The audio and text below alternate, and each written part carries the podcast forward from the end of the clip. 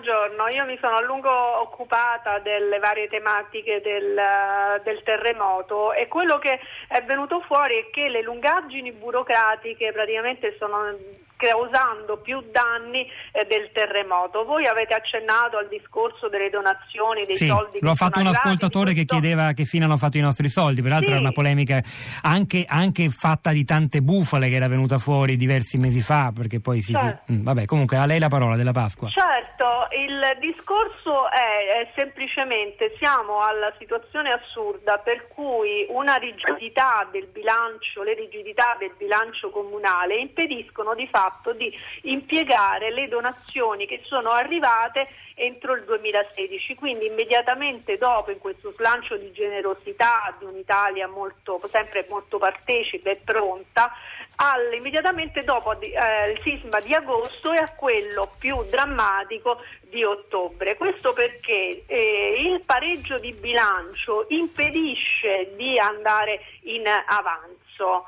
Quindi si richiederebbe una deroga a questa, a questa, rigidità del bilancio, una deroga chiesta più volte dai comuni, eh, promessa dal governo, ma sempre disattesa. Vi ricordo che siamo arrivati al quarto decreto legge quattro decreti legge più una mole infinita di ordinanze da parte della mh, protezione civile, della Dicomac, della, mh, del commissario straordinario. Quindi abbiamo una, eh, una valanga, diciamo, un, un terremoto di carte. Un'altra cosa che volevo sottolineare, sempre a proposito della burocrazia, è il discorso dei sopralluoghi. I sopralluoghi sono condizione ehm, prioritaria per stabilire quanto il fabbisogno delle casette. È da lì che eh, si inceppa tutto il meccanismo.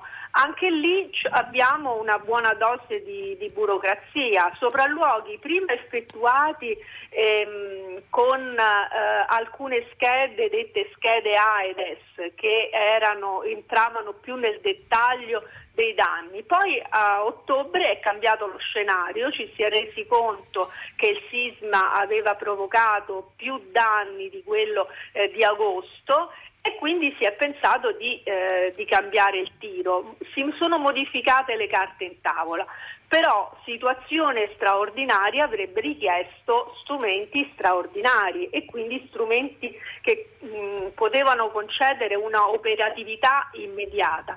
In realtà che cosa si è fatto? Si è voluto conservare parte della procedura preesistente, quindi sempre queste schede AIDA e se sono state mh, introdotte le schede fast che dovevano essere più veloci, quindi un tipo di sopralluogo più veloci, però sostanzialmente che richiamavano all'antica procedura.